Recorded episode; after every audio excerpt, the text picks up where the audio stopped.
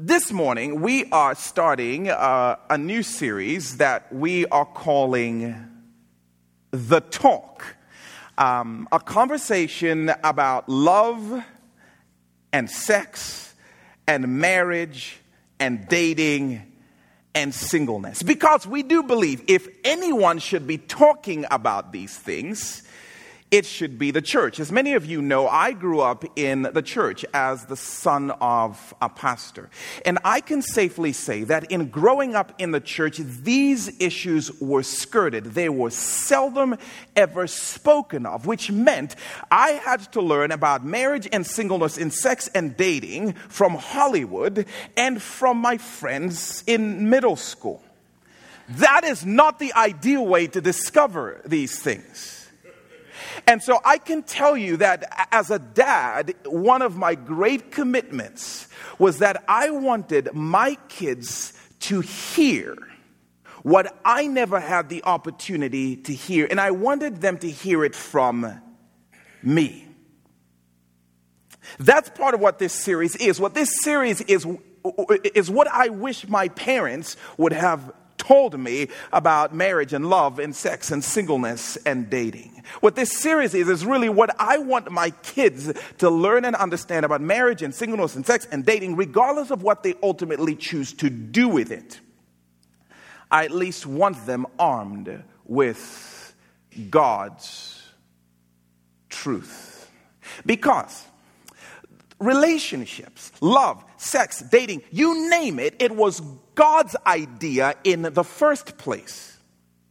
Which is another reason why, if anybody should be talking about these things, it should be God's people, God's church, who long to lean into God's design. Hollywood has no problem talking about it, but somehow in the church we become really ashamed, we become really timid, and we skirt these issues. And so we want to take some time to talk about God's design in these regards. And I want to just say, by way of disclaimer, um, this series is going to stretch you.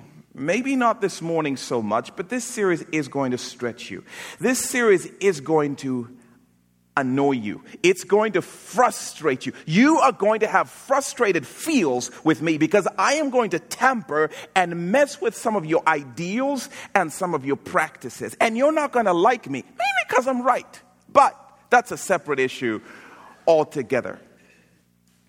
I want to ask you in advance stay through the series. Uh, to, to, see where it goes. I want to ask you in advance plan on having these conversations with people in your circle, whether it's people in your dorm room, or it's your family, or it's your small group, uh, or it's the small group that you're about to connect with here in Connection Month. Plan on carrying on the conversation, and ultimately, let's plan. Uh, on leaning most on what God's word says. Not my feelings, not my parents' feelings, not Kondo's opinion, not what you've experienced growing up, but ultimately, what does God, the designer of these things, have to say in his word? So, um, we're looking forward to this um, series and learning together in these ways. If you have a copy of the scriptures, um, turn to Ephesians chapter 5. Um, Ephesians chapter 5. And um, as you do that, let me start by airing uh, a grievance. And by the way, if you don't have a copy of the scriptures, we're going to have the verses up here on the screen behind me. But I want to start by airing um, a grievance, and I realize that this grievance is likely to start an argument um, with my wife. So please don't tell her, okay? Gossips. Um, I, I think it's fair to say, by the way, that my wife is near perfect in every way. She just happens to have a fatal flaw that I discovered very, very early in our relationship. And that flaw don't judge her, is her less than sophisticated choice in movies. It is just a weakness on her part. It's not her fault. Yes, it is her fault, actually. I don't know who else to blame for that. In either case, it's inexcusable. Now, for me, being a fully advanced human being, when it comes time to choose a movie, I'm going to choose a movie in the suspense drama genre. Because that's what's up with a little sprinkle of action, if you don't mind. I like to watch a movie and at the end of the movie be say, yeah, and huh? Because it made me think and it made me very, very, very, very happy. My wife, on the, and again, please don't judge her, forgive her. Um, she likes to watch romantic comedies. now, again, don't judge her, let me. Um, she wants one of those like boy sees girl and boy turns the world upside down in order to have girl and to capture her heart and win her over. And these are the kinds of things that she enjoys watching. I discovered this really, really early on in our, our relationship, which much prayer and fasting uh, to move beyond that point. But it is. It's he turns the world upside down and he donates blood to be with her and, you know, and my wife, she wants that fairy tale prince faces witches and he fights dragons to rescue the princess and, and capture her heart and, and, and then, you know, explosions optional. No, no action even required for her to enjoy the movie. And without fail, I will wake up partway through these movies and find her like three boxes of Kleenex into these crazy experiences. And again, not that I need to convince you that uh, my choice of movies are superior, but let me do it anyway, just to bring some clarity to the issue. Because here's my beef with romantic comedies. And while I'm at it, here's my beef with fairy tales. Um, I told you this wasn't a kid friendly series. It, it'll be fine for your kids. But here's my problem with romantic comedies and fairy tales it's the ending. I don't like how these stories and these movies end. They seem to all end the same way. There's a kiss, and then they walk off into the horizon of happily ever after. My wife is crying and she's looking at me. Why can't we walk off into happily ever after? And it's just nobody has time for that. So here's the thing. Um, my issue with the kiss and the happily ever after ending is I'm the kind of person who's like, mm, I want to see. I'm like, um, Show me happily ever after. I want to see this place. The movie always seems to end there. Then the credits roll. The fairy tale seems to end there. Ah, show me happily ever after. I want to see Tom Hanks and Meg Ryan five years later. I want to see the sequel to Sleepless in Seattle. That's what I want to see. I want to see happily ever after with a two year old. That's what I want to see. Show me happily ever after. Because inevitably, they just fall in love and they keep falling in love and no one ever seems to land anyway. They just keep falling in love in this mystical world in which, you know, no one has morning breath and, and, and underwear is mysteriously picked up and the toilet seat is just always left down. Show me happily ever after. I have a beef with romantic comedies. Show me the rest of the story. If you don't mind. Now, again, I'm not saying all this to be disparaging of your dreams and your desires and your choice of movie genre. Maybe a little bit, but mainly, I'm airing this grievance with romantic comedies to help you understand why I love Ephesians chapter 5 so much.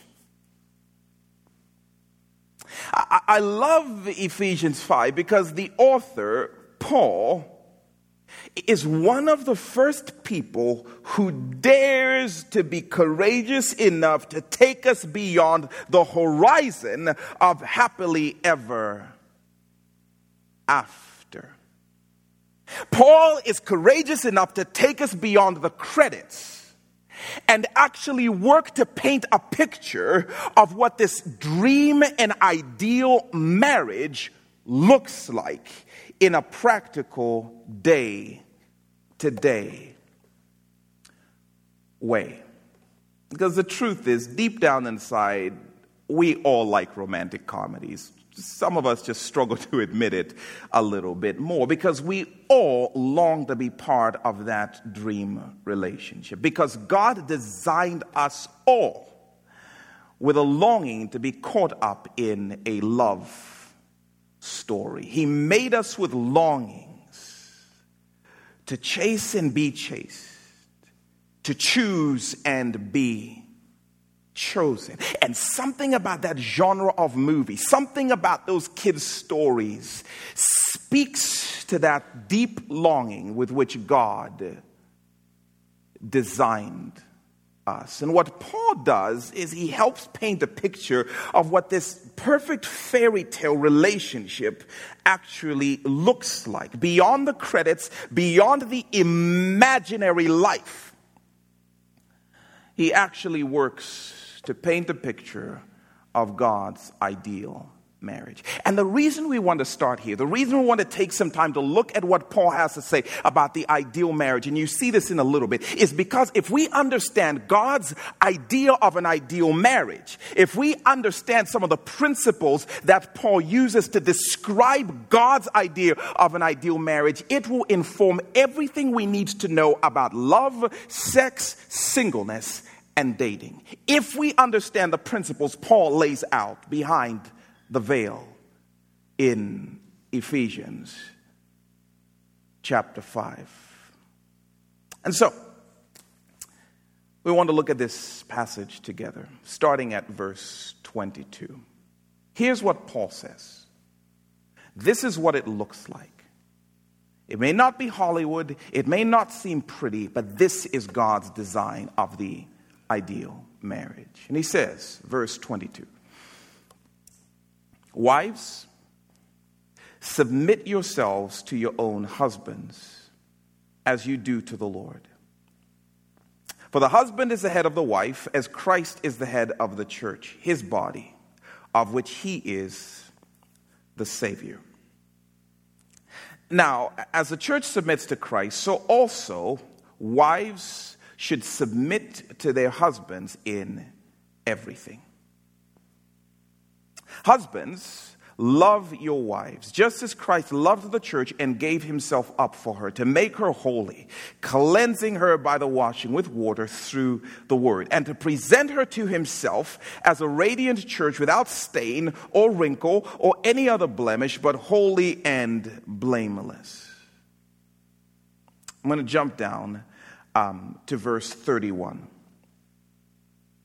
For this reason, a man, and this reason being marriage, union, a man will leave his father and mother and be united to his wife, and the two will become one flesh. Verse 32. This is a profound mystery, but I am talking about Christ and the church. However, each of you also must love his wife as he loves himself, and the wife must respect her husband.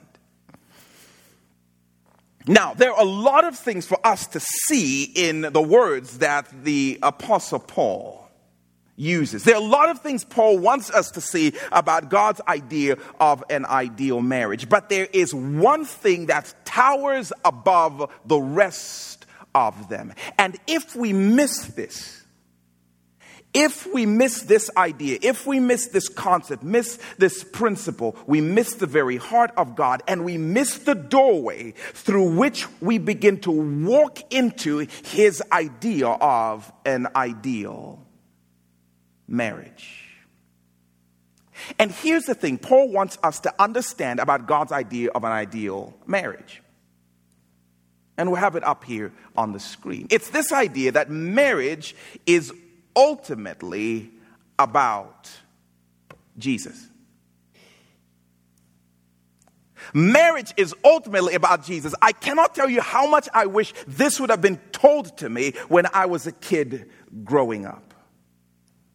I can't tell you how much I want my kids to understand this truth. Marriage is ultimately about the person of Jesus Christ. When Paul is done describing marriage, husbands do this, wives do this, and, and interact this way and interact that way, he gets to this section in verse 31 where he says, For this reason, marriage, a man will leave his father and his mother and be united to his wife, and the two will become one flesh. In verse 32, this is a profound mystery. But I am ultimately talking about Jesus Christ and the church. The ideal marriage, church, it exists to paint a picture of Jesus Christ and the church. This is a profound mystery of which Paul speaks. Marriage ultimately exists to paint a picture of Jesus Christ, and in particular, the way he has chosen to love an undeserving, sinful people called the church. Um, and when Paul describes this in verse 25, he says, And the way Jesus chose to love his church was by giving himself up for her. He gave himself up for her. He sacrificed himself to see the church become everything God designed her to be. The ideal marriage exists to reflect that sacrificial love that Jesus loved the church with. And look at the way Paul describes this love Jesus has for his church in another passage. This is in Philippians chapter 2, verse 6. It says, Jesus, and we'll have this up here, who being in the very nature God, he did not consider equality with God something to be used to his own advantage. Rather, he, Jesus, made himself nothing by taking the very nature of a servant. Being made in human likeness and being found in appearance as a man, Jesus humbled himself by becoming obedient to death, even death on a cross. We had sinned against a holy God. We deserved to die.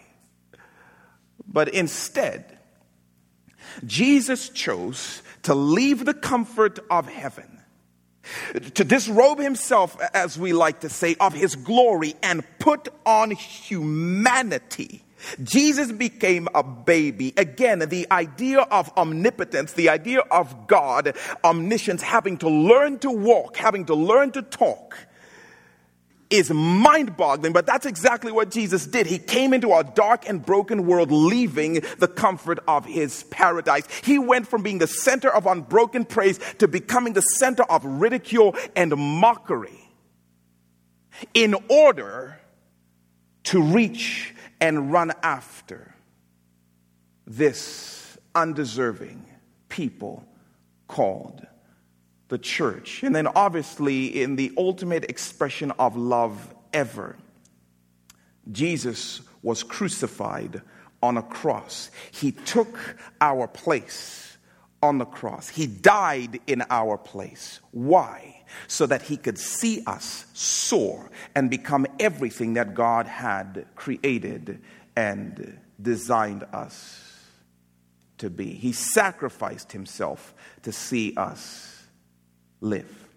And what Paul is saying is every romantic comedy, every fairy tale, your parents' love story, your dream of a love story, your own love story ultimately exists to reflect that love for his church. And what Paul is saying is ultimately Jesus was the one who left his father and came into this broken world and died on a cross in order to woo and win and be united with his wife the church.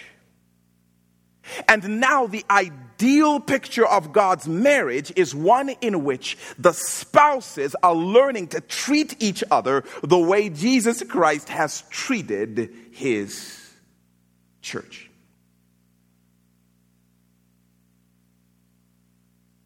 Marriage is fullest, marriage is most meaningful when the couple learns the art of giving themselves up the way Jesus did for us. What Paul says is behind the credits and is behind the happily ever after is a world in which a couple is learning what it means to give themselves up to see the other soar.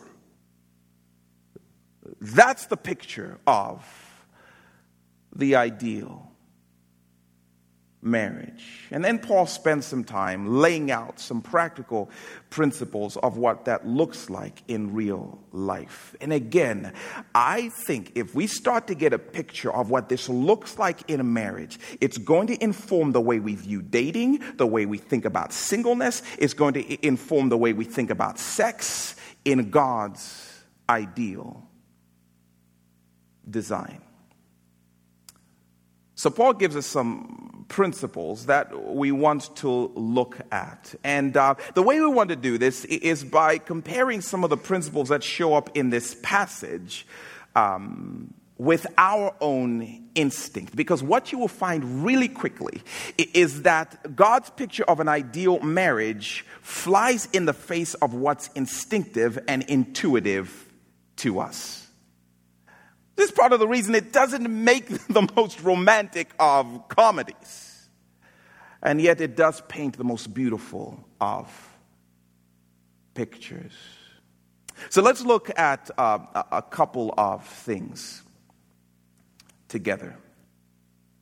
Um, God's ideal marriage is one in which the spouses choose sacrifice over compromise. Sacrifice over compromise. Um, the, the, picture that, that Paul paints of the ideal marriage is one in which the native language of the relationship is sacrifice. It's not about how much you can make me feel better about me. It's about how much I can spend of myself to see you become the fullest version of you that God intended. Sacrifice.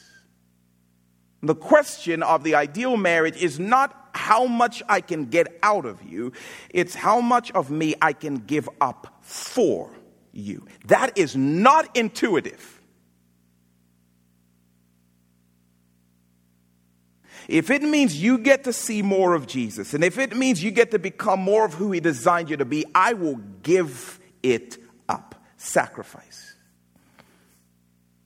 And Paul communicates the idea of sacrifice by using two beautiful words which the enemy has hijacked and has turned into these ugly, controversial words. But when Paul describes this rhythm of sacrifice, he uses the words submit and he uses the word love. And so when he speaks to the wife, he uses the word submit. Look again at verse 22. It says, Wives, submit yourselves to your own husbands as you do to the Lord. Such a beautiful word that the enemy has stolen and has turned into this messy controversy. The idea of submit is really the idea of yielding one's agenda to someone else. The idea of submission is yielding to someone else's agenda, to lay down my desires and my dreams, to lay down my preferences and my passions, to lay down my hopes and my, my hobbies, to lay down my comforts and, and my conveniences in order to see someone else benefit. Submit. And when Paul speaks to a wife who has any desire of being caught up in God's ideal marriage, this is the word he uses. And he says to her, What you need to do is major in the art of sacrifice. And sacrifice expresses itself in your willingness to submit, in your willingness to lay aside your agenda to see your husband thrive and soar and become everything that God designed him to be. If you make this marriage about what has he done for me lately, it ceases to move towards God's ideal. If you're going to find a marriage most full and most fulfilling, be willing to sacrifice yourself for your husband's sake. When Paul wants to communicate sacrifice to the husband, oh yeah, he does speak to the husband. And we've got to talk about this. When Paul wants to communicate the idea of sacrifice to the husband, he uses not the word submit, he uses the word love. Look at Ephesians 24, uh, 5 25. Husbands, love your wives just as Christ loved the church and gave himself up for her. Now, at a glance, this is really interesting. And I honestly thought this for a lot of years because at a glance, you read this and it can almost sound like, wife, submit. And husband, love and love, you know, roses and love, you know, like somehow he got the easier end of the bargain. She has to submit, but he gets to, you know, love, love. Kind of the easier deal. But that is so far from what the Apostle Paul is actually communicating. When Paul uses the word love, he's telling his husband, if you have any interest, he's telling this guy, any interest in God's ideal marriage, what you need to do is learn to major in sacrifice. In fact, the word love by definition means sacrifice. It means to give oneself up for the benefit of another. And if there was any doubt that Paul meant sacrifice when he used the word love, look at the rest of verse 25. Husbands, love your wives just as Christ loved the church, and he did what? He gave himself up for her.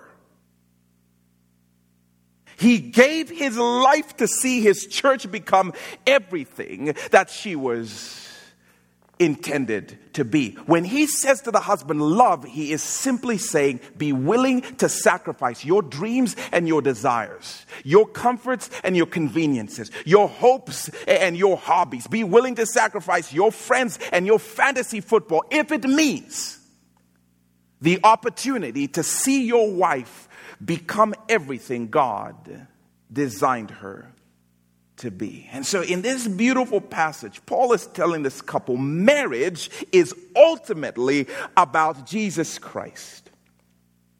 And it will be most fulfilling when the native language of your relationship becomes sacrifice. Why? Because marriage was created to paint the picture of Jesus and the way he loved his church. And the way he loved his church was by giving himself up. Nothing paints a more beautiful picture than a couple that insists on out giving up the other to see the other thrive and to see the other soar.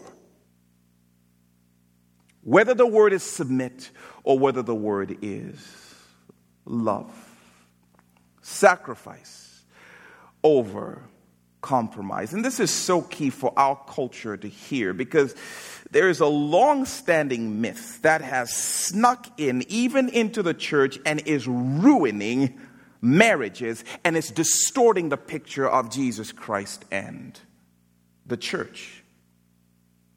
And this lie, this myth, is the idea that marriage is about compromise. I'll hear well meaning people say this marriage is about compromise. False. And if that offends you, I'm sorry. I told you at the beginning it could get that way. Marriage is not about compromise. Marriage is about sacrifice. Those are not the same things. Compromise says, if you do this, I'll do that. Compromise says, if you meet me halfway, then I'll meet you in the middle. Compromise says, if you do the dishes, then I'll do that, you know, that thing. And Compromise says, if you give up one night with the girls, then you know what? I'll give up one quarter of football. Compromise says, if you do something for me, then I will do something for you. But that is not the way Jesus Jesus Christ loved the church. And I am so thankful that Jesus didn't enter into this compromise with the church. If you somehow manage to obey my commands, then I'll move towards you. What could we possibly have offered to Jesus that would have caused him to say, if you give me this, then I'll put mercy on the table. If you offer me this, then I'll offer my life. It wasn't compromise, it was sacrifice if my marriage is going to burst into everything that God designed it to be, compromise must yield to sacrifice. That paints the beautiful picture of Jesus and his love for the church. If you are practicing negotiations and compromises, you are moving away from God's ideal.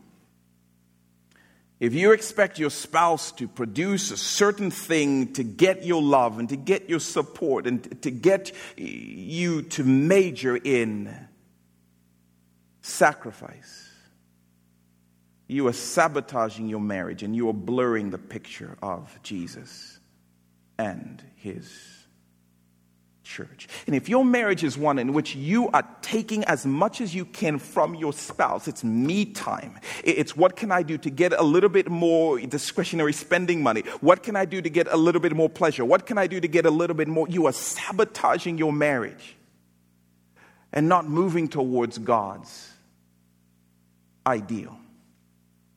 The native language of God's ideal marriage is sacrifice.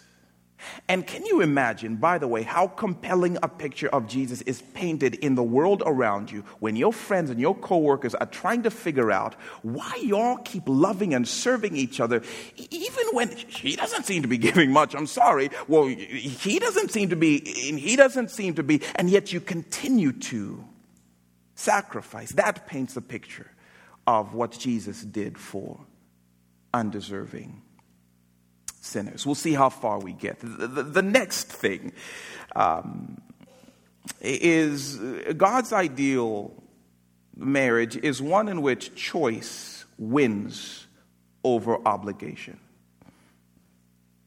Choice wins over obligation. The picture of God's ideal marriage is choice over obligation, meaning the spouses submit and love. The, the spouses give themselves sacrificially to see the other soar because they choose to, not because they have to. This is huge. Uh, I cannot tell you how many times I've had a couple come and see me because their marriage is in some kind of crisis. And before long, the husband gets into his spiel and he tells me something to the effect of, okay, uh, so my wife, we're here because my wife, she, she won't submit. And so I figured get a little masculine reinforcement and see if we can't together obligate her to submit. My response is typically the same. Okay, um, do you choose to submit? End of conversation. What else do you guys want to talk about? Because all the king's horses and all the king's men cannot get a wife to submit to her husband if she doesn't choose to, nor should they try. Nor should they ever try. Um, we're here because um, my husband he just won't love me like Tom Hanks. And so I'm just wondering if you could just quote a scripture real quick and tell him, obligate him to do this. Okay, do you choose to love her like Tom Hanks? Nope. Nope. So she has no mail from you. Nope. She's got no mail. Okay. Um, end of conversation. I don't know what to tell you at this point.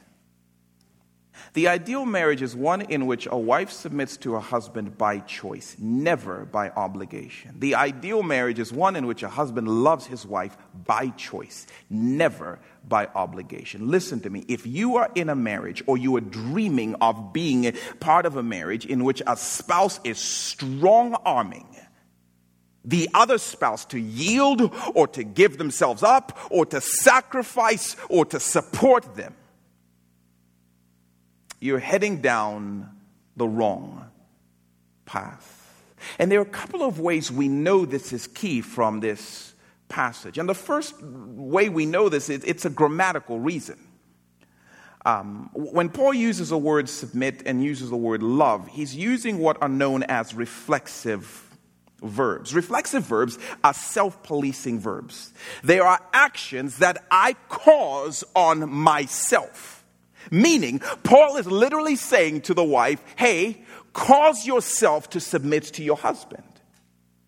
And he's literally saying to the husband, cause yourself to love your wife, meaning nobody else can obligate you to do it. You've got to reflex yourself into loving and into submitting and into sacrificing yourself for your spouse. Submission and love can only ever be chosen, never obligate. And this is important to know because it means, it, number one, Paul is addressing the spouses as powerful choice making equals. And it's really sad that I even have to take a moment to address this. But, church, I think it's so well worth talking about. Paul is addressing them as choice making equals. He is not introducing a ranking system in which one has greater superiority than the other. He's not saying one is superior, one is inferior. He's addressing choice making equals in this marriage. He's not addressing the wife as an inferior member of the marriage who submits because she has to. He's saying submit as a choice maker because no one can obligate you. The words he uses prevent anybody else from compelling her to submit or compelling him to love. Choose to give yourself up to see her thrive because no one can obligate you to do it. So if you're in a kind of relationship or uh, marriage in which your spouse or significant is treating you as inferior or treating you as superior, you're missing the heart of this passage. If you're in any kind of way trying to get your spouse to sacrifice themselves. It defeats the very beauty of sacrifice, by the way. But if you're trying to convince them and compel them by manipulation, or you're trying to compel them by force, or you're trying to compel them by deprivation, or you're trying to compel them by whatever means, you are blurring the picture of Jesus Christ and his love for the church. Marriage ultimately exists to reflect Jesus and his love for the church. When Jesus submitted to God's redemptive plan, quick question who obligated him to do that? That's one of the reasons I wanted us to see uh, Philippians chapter 2. He who did not consider equality with God something to be grasped, but he submitted himself to his Father's redemptive agenda. Nobody could have obligated Jesus to submit to his Father and sacrifice himself for us. That is one of the most beautiful things about the cross. When Jesus put on flesh, who obligated him? When Jesus carried the cross to Calvary, who obligated him? When Jesus hung on the cross dying for our benefit, who obligated him? Newsflash, all the king's horses and the king's men could not have obligated the Savior to sacrifice himself for us. Redemption was reflexive. Jesus chose it, which is what makes it so beautiful. And when we have the opportunity in our marriages, to choose versus to be obligated by a spouse or to be obligated by some ranking system, the beauty of Jesus and his choice to redeem us is painted pretty beautifully. If there are hints, again, in your marriage or your picture of marriage in which you see yourself as superior, again, I tell you, you are missing the heart of the gospel. If you are ever telling your spouse, you must, you should, you should submit to me, woman, there is no room for that in this passage, and there's no room for it in the gospel itself. And maybe some of us needs to even start by asking for forgiveness for strong arming and manipulating and lording over spouses and whining to get them to do what you want them to do, missing the fact the beauty of sacrifice is chosen, not obligated. And if nothing else, I want to be in a marriage in which my wife submits or loves or serves because she chooses to. Not because it's like, well, I had to. That's only reason I did it. I, I wouldn't enjoy that, wouldn't be fulfilling to me. And it wouldn't paint the picture of Christ and his church. Uh, let me take a, a quick moment to say this. This works when we learn the art of gazing over glancing. Um, Ephesians 5:22 says, "Wives, submit yourselves to your own husband as you do to the Lord." In verse 25 it says, "Husbands, love your wives just as Christ loved the church." And I love this because this is so counterintuitive. This is humanly impossible to even imagine except for the person of Jesus Christ. What Paul is saying, submit as to the Lord, love as Christ has loved. He's saying, choose to sacrifice yourself for the thriving of your spouse as if unto the Lord. I love this because the only way this happens is when I learn to glance at my spouse and then gaze at Jesus. I do not love my wife because she is perfect. I don't love her because she's got it all together. I don't love her because she hears my heart. I don't love her because she knows how to handle my pain. I don't love her because she always supports my dreams and my aspirations.